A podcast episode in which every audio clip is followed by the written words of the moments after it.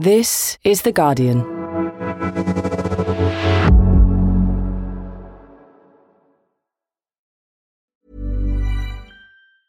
Tired of ads barging into your favorite news podcasts? Good news. Ad-free listening is available on Amazon Music for all the music plus top podcasts included with your Prime membership. Stay up to date on everything newsworthy by downloading the Amazon Music app for free or go to amazon.com slash news ad free. That's amazon.com slash news ad free to catch up on the latest episodes without the ads. Finding your perfect home was hard, but thanks to Burrow, furnishing it has never been easier. Burrow's easy to assemble modular sofas and sectionals are made from premium, durable materials, including stain and scratch resistant fabrics. So they're not just comfortable and stylish, they're built to last. Plus, every single Burrow order ships free right to your door. Right now, get 15% off your first order at burrow.com slash ACAST. That's 15% off at burrow.com slash ACAST.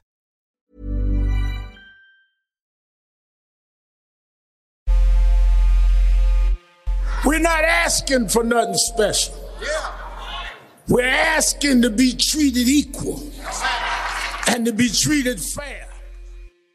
On Wednesday, the civil rights activist, the Reverend Al Sharpton, gave a eulogy at the funeral service of Tyre Nichols, the 29 year old father of one who was beaten to death by police officers during a traffic stop in Memphis at the beginning of January. Earlier today, the grand jury returned indictments against five former Memphis Police Department officers regarding the death of Tyre Nichols. This latest police killing has many once again demanding meaningful police reform, with the Vice President herself, Kamala Harris, calling on her colleagues in Congress to do more. We demand that Congress pass the George Floyd Justice and Policing Act. Joe Biden will sign it. So, what's stopping them? I'm Jonathan Freedland, columnist at The Guardian, and this is Politics Weekly America. I have to tell you honestly, I get truly angry just seeing that it's a profession that I love. And because it was 20 years of my life, and to see what it has kind of evolved into. Dr. David Thomas is a professor of forensic studies at Florida Gulf Coast University. Before that, he was himself a police officer. He retired in 1998.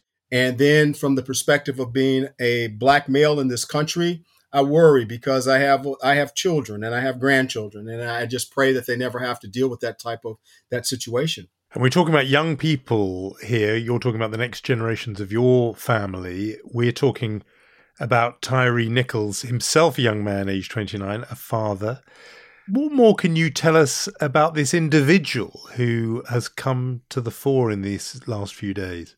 From what I can gather, he's really a good kid. I mean, and, and I call him a kid because I'm I'm closer to 70 years old. But you know, he, he's somebody that's never been arrested. Um, and I know in, in American society, in fact, I got an email where somebody said that the, the problem with black males is that most of them are criminals. Huh. Uh, and that's why the police always interact with them. Gosh. So uh, here's, you know, here's a guy, he's a dad of a four year old. He's a skateboarder and um, he's a photographer. So, and, and it, it appears from everything that I can see that he is endeared to his family. He has a tattoo of my name on his arm. My son loved me to death, and I loved him to death. I mean, that is really the, it works every day. That is the epitome of what this country should be about.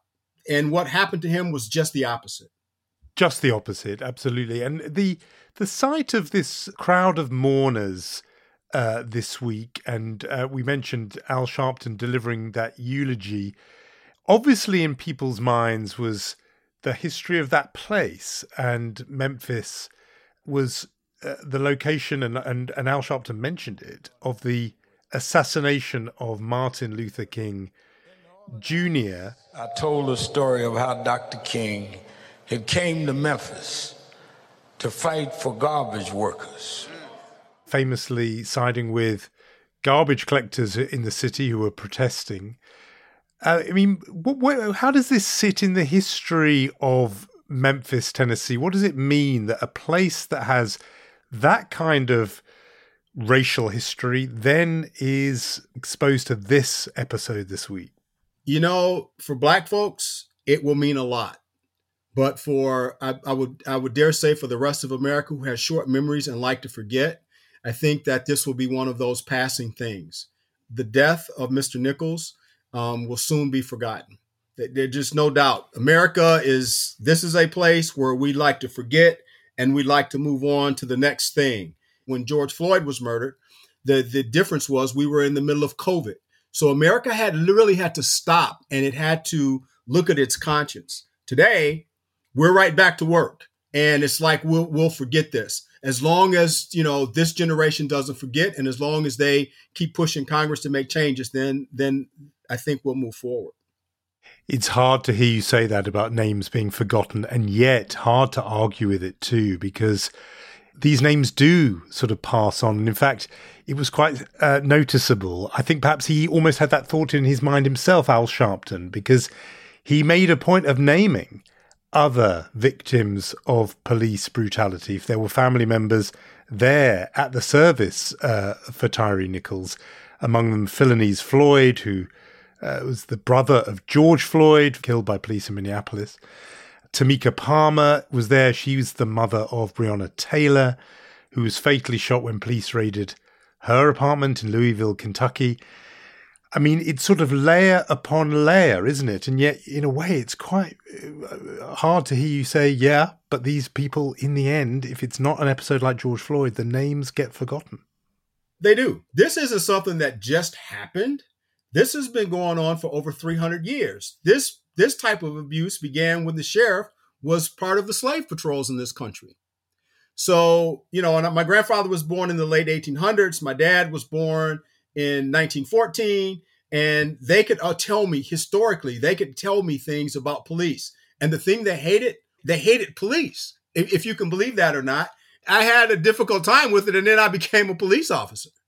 So that conversation it it didn't go over well in my house. My dad called me a traitor and an Uncle Tom, literally meaning that I was turning against, no matter if I was positive or negative, but that is the way our people were going to perceive me when I tried to do my job. My daughter, we had this discussion the other day about me becoming a police officer, and she goes, Dad, I think you just did that because there were no other jobs. She is absolutely right. There were no other jobs at the time when I graduated from college, and that's literally why I became a police officer. Let's get into this now because you've taken us to this point. I mean, this was an argument immediately unleashed when people saw that five of the officers involved in the beating of Tyre Nichols, and I'm, I, I, I think we'll be honest, a lot of people were surprised to see that five of the officers involved were black men. I think they were primed to think, like with the other cases that we've talked about, the perpetrators would be exclusively white. They weren't, and some people sort of say, well, in that case, if the men uh, doing the beating are black, of a black man, well, this isn't about racism, this is about something else. And a lot of civil rights activists pushed back on that and said, no, it's much more complicated than that, that it can still be about racism. Explain to us the conflicting views on this and how you see it. There's no doubt that in some parts of this, in, in some aspects of policing, race is heavily involved. Um, you can look at the number of arrests. You can look at, I mean, you can look at who goes to prison. You can look at, I mean, our history has not been the best as far as the criminal justice system when it inter- interacts with um, the black community. No doubt.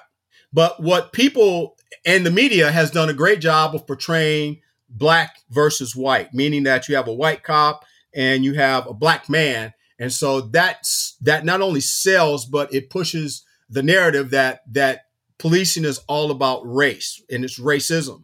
What people have failed to talk about and what the reality is is that it is about the police culture. Sure, there are black cops. There's a difference, let's say, between a black cop and a white cop when we're in the station and there's this sub the, the subcultures are there. But when you're on the street, a cop is a cop.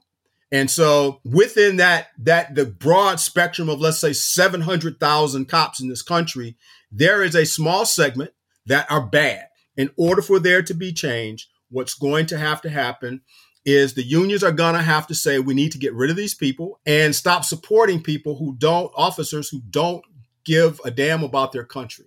and they don't care about the citizens that they police. That's the problem.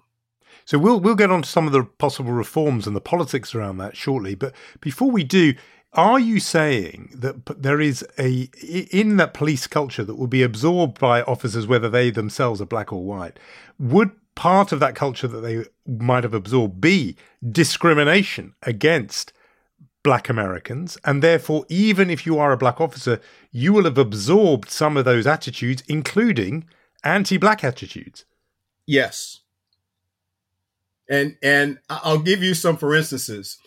Uh, one of the things is uh, a black man on a bicycle. I mean, that was a big deal. Is to see a, a black man on a bicycle at night without a light on his bicycle.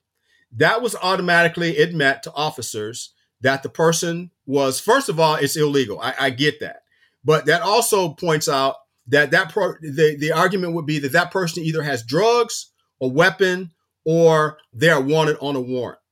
So they would they would stop them and they would write some guy who can't afford a $60 ticket, a ticket for 60 bucks. And then, because if, if, there's nothing on him, then you're going to write the ticket. So now we write the ticket, which means that at some point in his, you know, this in 60 days or 90 days because he can't pay, that's going to turn into a warrant. And that happens to black people in the black community because they are targeted. Black males are targeted on those bicycles. And that would be doing the targeting would even be black officers. Yes, sir. And I, I remember. Um, but just explain that to me because when you were a police officer yourself, would that thought go through your mind? Mm, black man on a bicycle at night, he may be doing drugs. Would that, as it were, racist thought go through even your mind? No. In fact, I was a training officer, and what I used to tell when I would tell black officers and minority officers coming through the department, I know that when you work in a certain particular patrol zone and you're dealing with you're gonna you're gonna make you're gonna stop black people on bikes without lights, and you got to do what you got to do to get through the field training program. But do not do that.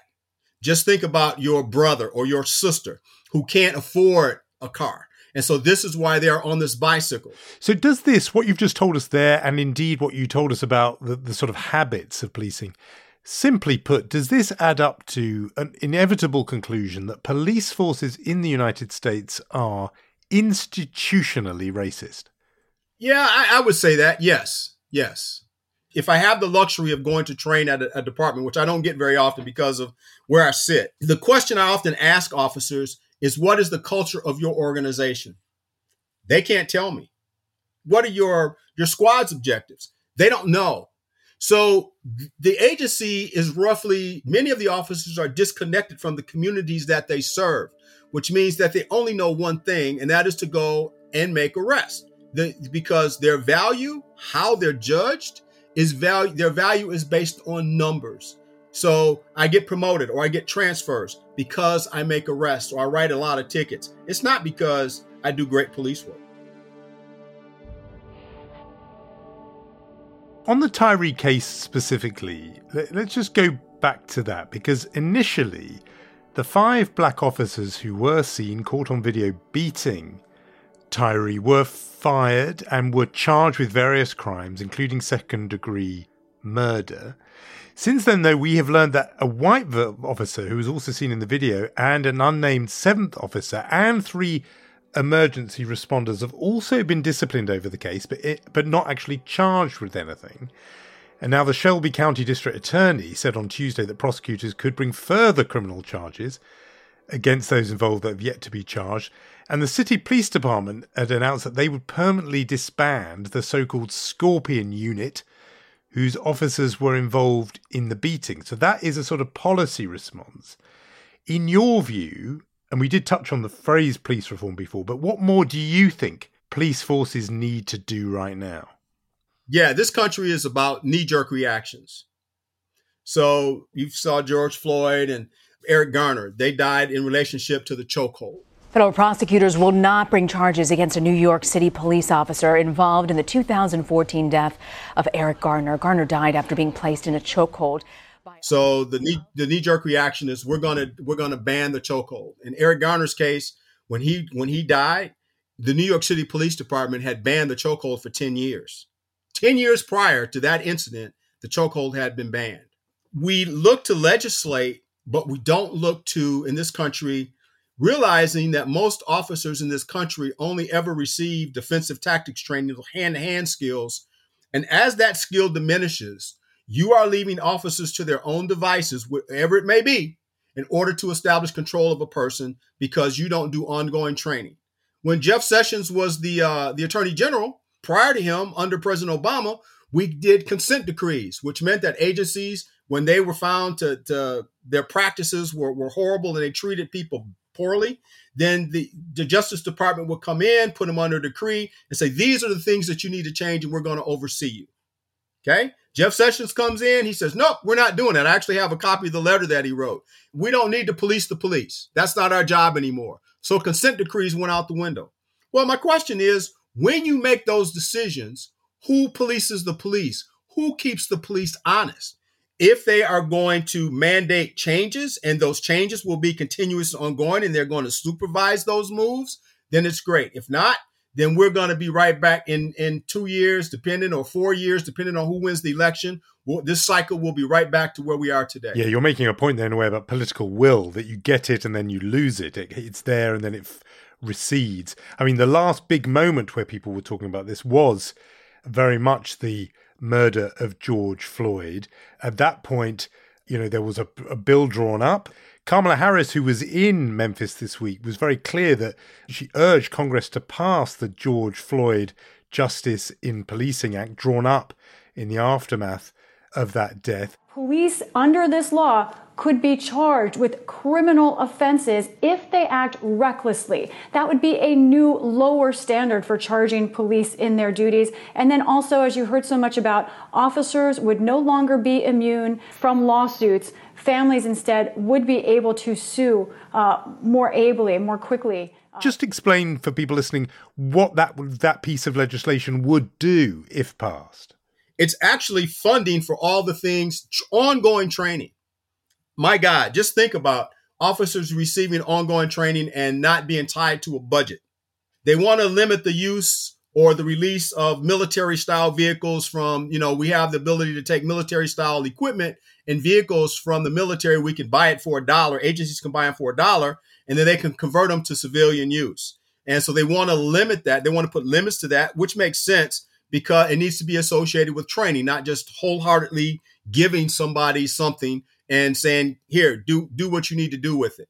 It gives money to the attorney generals of the state and to be able to investigate officers who are involved in situations such as as Mr. Nichols or George Floyd. So there's money for all the things that need to take place in this country in order for to keep police honest. The George Floyd Justice and Policing Act would have done a whole lot of things, yet it got stalled in the Senate. There was backroom negotiations going on between Senator Tim Scott, Republican, Cory Booker, Democrat. You'd think a moment like George Floyd's murder would galvanize action, but talks failed. What's your account for why the politicians just couldn't get it done? Police unions. They are a very powerful lobbying group, and they, in their own right, right, they're as powerful as the NRA. And in the argument, I would dare say one of the arguments is, is that nobody would be a police officer if you do this. Keep in mind that nobody wants to be the police anyway because of what's happened. When I taught in the academy years ago, we would have 40 recruits in a class and we'd have a 40 person waiting list. Today, you're lucky to get 10 in a class at our academies. That, that's fascinating that there's actually a, a, a drop off in recruiting numbers. But what about the, the, the response to all this that comes from the left of American politics? You'll know the phrase defund the police was the big slogan in 2020 after the killing of George Floyd. Some who support the idea want to strip all police funding and dissolve entire departments. We don't want no more police. But other advocates want to reallocate some, but not all, money away from police departments and funnel some of it to training civilians to do some of the jobs police have always done. What's your view of what defund the police would be like if it moved from being a slogan to a policy? If it moved to being a policy, what you would have is total chaos in this country. My daughter has advocated that. She says, "You just these are her words to me two years ago. You need to do away with the whole damn thing. All of you just need to go to hell." So I said, "So who do you call?" I don't care. Well, that's too far to the left because there has to be some balance and we have to find that middle ground i think is, is probably the better way to, to look at it and i would say it this way that america needs to reimagine policing and this the george floyd act is a good beginning but also communities need to get together and they need to tell the police department what they want from their police department that is unheard of but we hire you as citizens, and so we need to have that dialogue. There needs to be trust trust in a chief, but that means the chief has to go out and have those conversations with the public and be willing to have ongoing dialogue. It, it's not a police problem, and hell, it, it, it's not a community problem. It is a social problem in this country that eh, that we that has been exacerbated by people ignoring it. There has been a collision here that that we need to clean up, and I don't know if we'll be able to. Let's take uh, uh, ourselves back, though, to Memphis and what happened there and what is going to happen. People will remember that, in a way, Minneapolis went through two rounds of pain there. There was the episode, the killing of George Floyd itself, and then there was the reaction uh, during the trial of his killer and the eventual sentencing and jailing of Derek Chauvin for second degree murder. This is a city on edge the courthouse already heavily fortified and protected by the National Guard. How do you think this plays out for Memphis? How will Memphis react, not just to this dreadful killing, but to the trials that will follow and then the verdicts when they come? I think where we are now, and I think because of of uh, Mr. Nichols' family, Tyre's family, I think Memphis is in a good spot because they were so eloquent about, you know, not wanting violence, not wanting to have this take place, but to find a way to, to facilitate change. I don't want us burning up our cities, tearing up the streets, because that's not what my son stood for. And if you guys are here for me and Tyre, then you will protest peacefully. When it's all said and done, I think that Memphis will stand on that. They'll be okay. But I also think that they're going to demand, and I know they're already doing it, demanding change. And so that's where we have to go from here.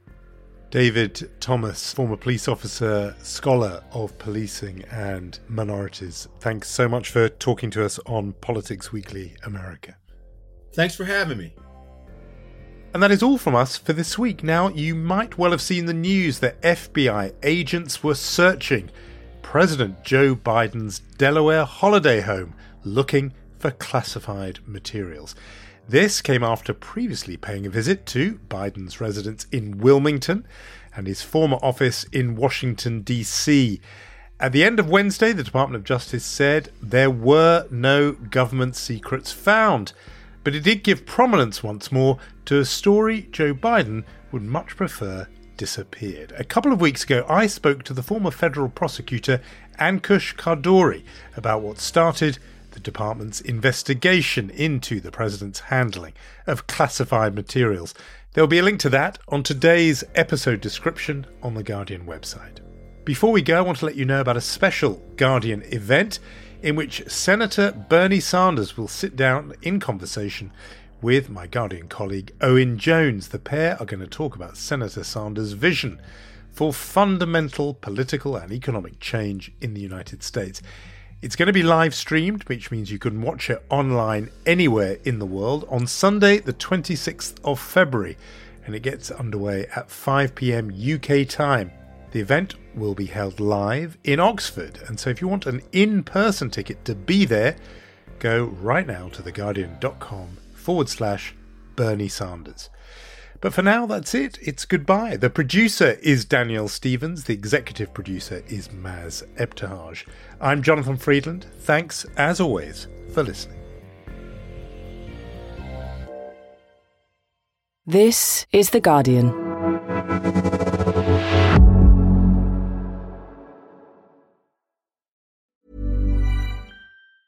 Tired of ads barging into your favorite news podcasts? Good news. Ad-free listening is available on Amazon Music for all the music plus top podcasts included with your Prime membership. Stay up to date on everything newsworthy by downloading the Amazon Music app for free or go to amazon.com slash news ad free. That's amazon.com slash news ad free to catch up on the latest episodes without the ads.